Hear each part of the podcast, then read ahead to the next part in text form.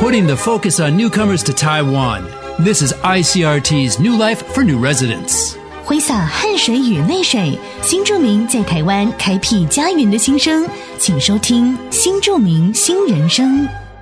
The number of new and second generation new immigrants living in Taiwan now exceeds 1 million. Many have language advantages and an international outlook that make them an indispensable asset for Taiwan's future development. To encourage further involvement in public affairs, the National Immigration Agency has teamed up with universities to create a multicultural training program. After the course, students will receive a certificate of completion and be included in the Multicultural Talent Database.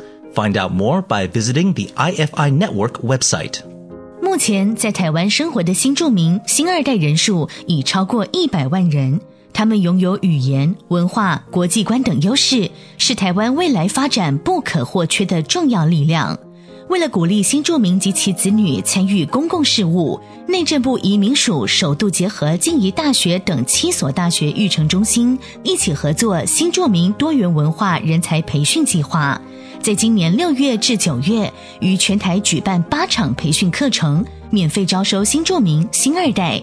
通过测验的学员将核发结业证书，并纳入多元文化人才资料库，供外界延揽运用。如有课程相关的问题，可洽询静宜大学服务专线零四二六三二八零零一转分机一一九一一，或至新著名培力发展资讯网查询。ICRT 新住民新人生由新住民发展基金补助播出。